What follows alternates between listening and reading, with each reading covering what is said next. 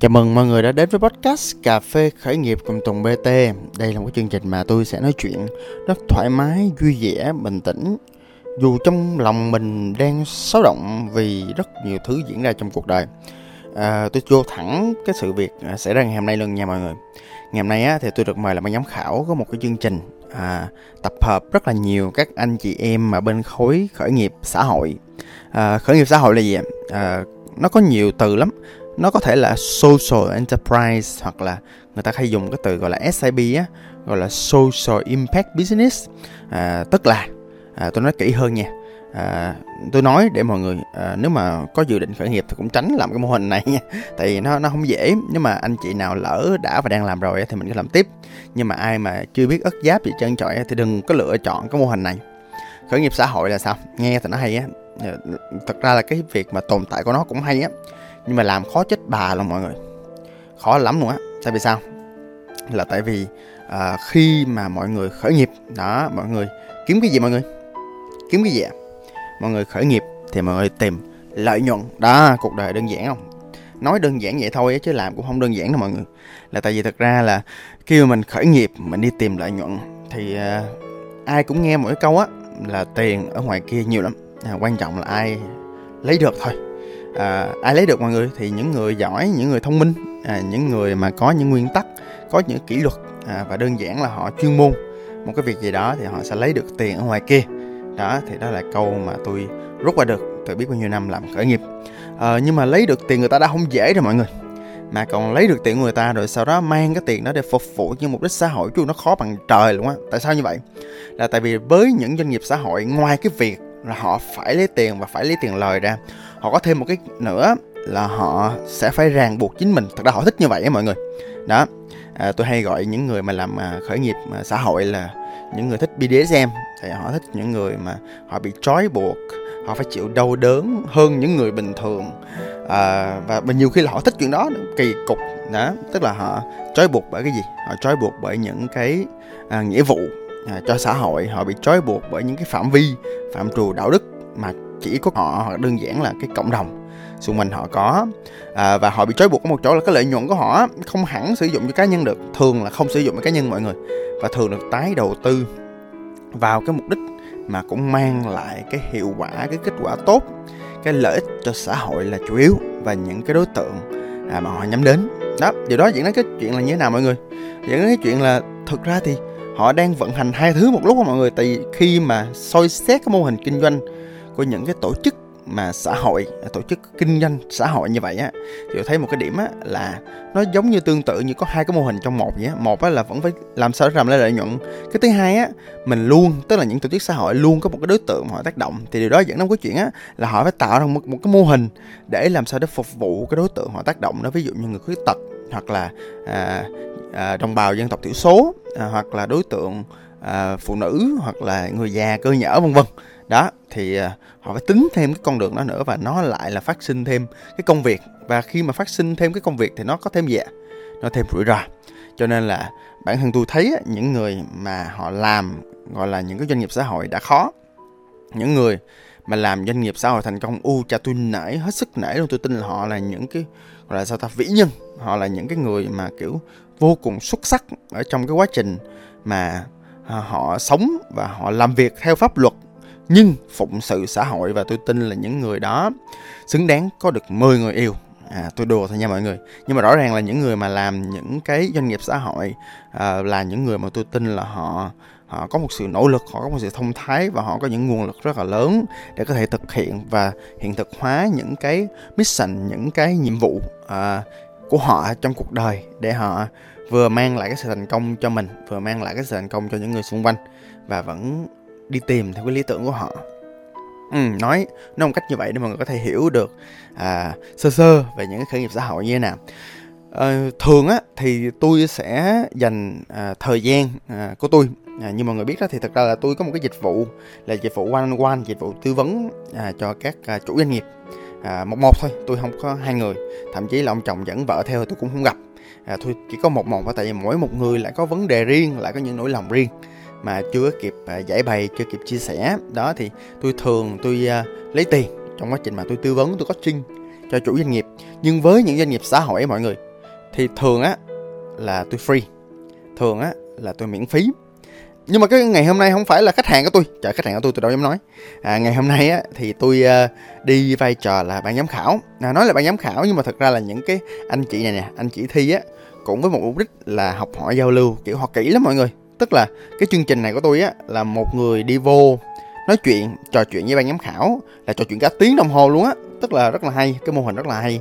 Ở chỗ là khi mà mình ngồi mình nói chuyện với các uh, khởi nghiệp mà dạng xã hội như vậy và mình có nhiều thời gian để mình đào sâu để mình hỏi thêm về mô hình của họ làm cách nào đó để những người như tôi có thể tư vấn cho họ một cách trực tiếp và sâu sắc hơn về cái mô hình của họ. Tôi thấy tuyệt vời và tôi sẵn sàng dành thời gian của mình làm free làm miễn phí cho những trường hợp như vậy. Tại vì rõ ràng là những cái doanh nghiệp xã hội nếu mà họ đã làm được rồi thì họ mang lại những giá trị rất là lớn. Tôi rất là thích cái chuyện đó mọi người. Nhưng mà ngày hôm nay á tôi tiếp xúc với một cặp vợ chồng. Mà lúc đầu tôi rất có thiện cảm nha. Là tại vì sao? Là tại vì cặp vợ chồng này à, thì kiểu giống như là cũng có chuyên môn rồi cũng rất là trình độ rất là cao và rất là giỏi rất là thông minh. Nhìn vô hai mắt của hai cặp vợ chồng mà thấy sáng kinh khủng luôn.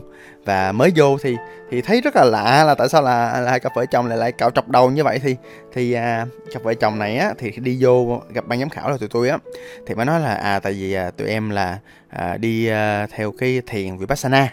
À thì tôi mới thấy ồ à, tôi cũng vậy nè mình cũng vậy nè. Đó cái xong rồi bắt đầu á vừa có một cái điểm chung về mặt à, tôn giáo vừa có một điểm chung về cái điểm tựa tâm linh của mình.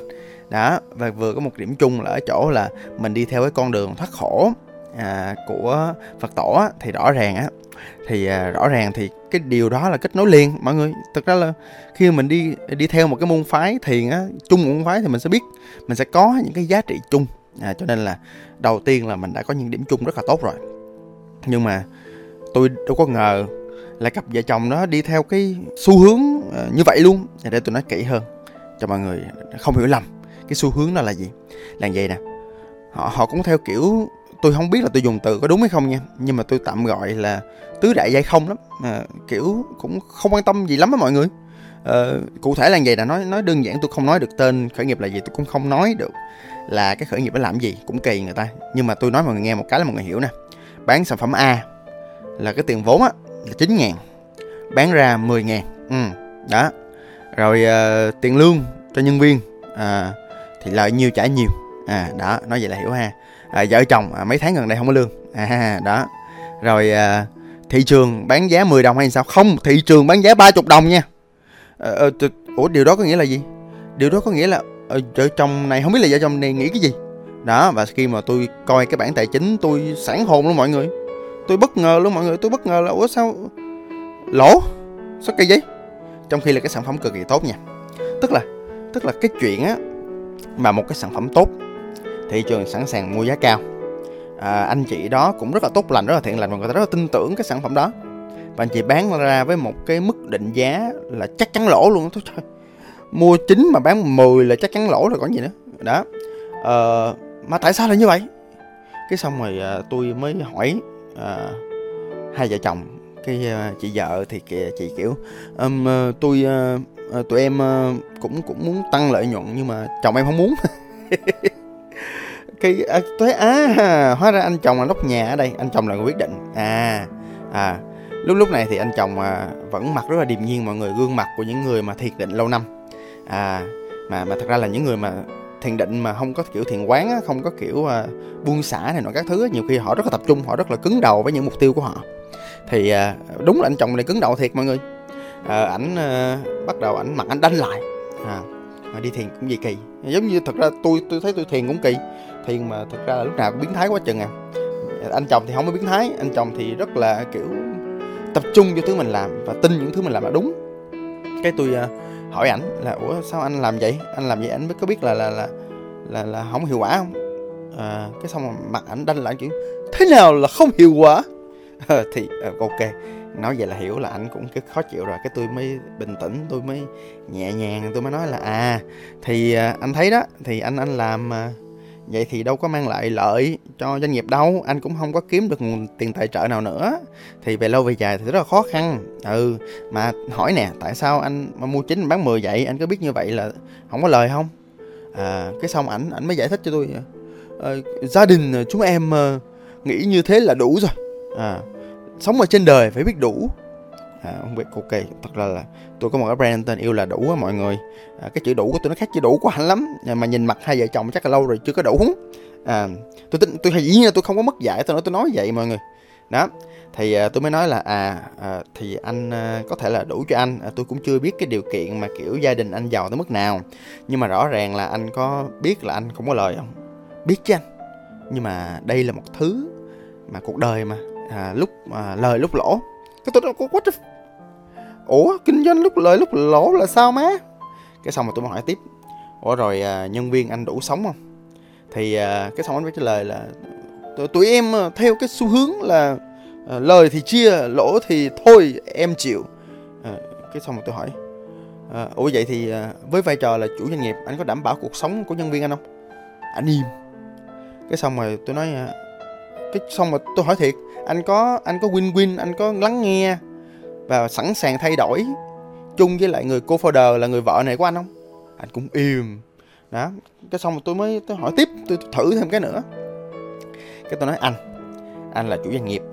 Cái quyết định của anh, cái quyết định dựa trên cá nhân của anh á, tôi không biết là nó dựa trên đâu. Ví dụ như khách hàng đi, cái việc sẵn sàng chi trả của họ là 30 ngàn, anh trả họ anh anh bán cho họ 10 ngàn, họ có hạnh phúc hơn miếng nào mà? Anh không trả lời được. Rồi cái việc mà anh không có lời, anh không trả cho nhân viên và để nhân viên anh sống nghèo đói và không có thực sự làm được vai trò người chủ là nuôi được những nhân viên của mình, anh có xứng đáng làm chủ không? Rồi ví dụ như tôi không nói vai trò làm chồng nha, vợ chồng anh tự xử với nhau, nhưng mà tôi nói vai trò cô founder anh không lắng nghe cái người cô founder của anh anh quyết định một cách rất độc đoán. Như vậy thì anh có đang làm đúng vai trò của người cô founder không? Mắt ảnh lạnh tanh lại. À đó. Cái xong rồi những người giám, ban giám khảo khác mới quay qua mới nói tôi là anh anh cái này ai cũng biết á. Nhưng mà thật ra là anh không không không cần nói thẳng gì đâu. Để họ tự trải nghiệm nó họ biết. Cái cái cái tôi mới dĩ nhiên tôi không nói thêm. Và để những người ban giám khảo họ khác họ hỏi nhưng mà tôi nghĩ là trời ơi cặp vợ chồng này tới nhiều khi là lớn tuổi hơn tôi luôn. Đâu đó cỡ gần bốn chục tới nơi bốn mấy nhiều khi vậy á mà sống kiểu này sao được. Đó. Cái uh, trong đầu tôi xin lỗi mọi người. Đây là phút mà tôi kiểu tôi cũng chia sẻ quan điểm cá nhân. Tôi thấy cứng đầu quá à. tôi thấy uh, mắc gì vì lý tưởng của mình mà tôi nói quan điểm cá nhân luôn nha. Mắc gì vì cái lý tưởng vì quan điểm vì cái sự mà cứng đầu của mình mà làm cho vợ mình đau khổ làm cho nhân viên mình sống không được làm cho doanh nghiệp của mình bị lỗ như vậy mà trời làm chủ doanh nghiệp mà làm doanh nghiệp lỗ là thấy thấy bè teo rồi thấy không được rồi. Đó gặp tôi là bây giờ trong dạo gần đây mà tôi thấy mà mà lỗ là tôi cắt liền. Tôi tôi tôi tôi, tôi, tôi chốt lỗ liền. Đó chứ không có như anh này đâu không? Đó. Thì ờ, cho nên mà mới nói một câu như nè. Thật ra là anh này á thật ra là tôi thấy cũng không phải là trường hợp cá biệt lắm á. Tôi thấy cũng rất là nhiều người không phải là chỉ trong giới gọi là doanh nghiệp xã hội mà trong giới kinh doanh luôn. Một số người rất là cứng đầu kiểu giống như là muốn mang lại uh, lợi ích cho khách hàng cho uh, ai ai ai ai. Thật ra là tôi nói mọi người nghe những cái người như vậy á cái việc đầu tiên, cái người đầu tiên họ mang lại lợi ích á, là chính họ. Họ ích kỷ lắm, là tại vì họ đơn giản họ làm theo suy nghĩ của họ. Ủa, bộ giảm giá là khách hàng hạnh phúc à? Không.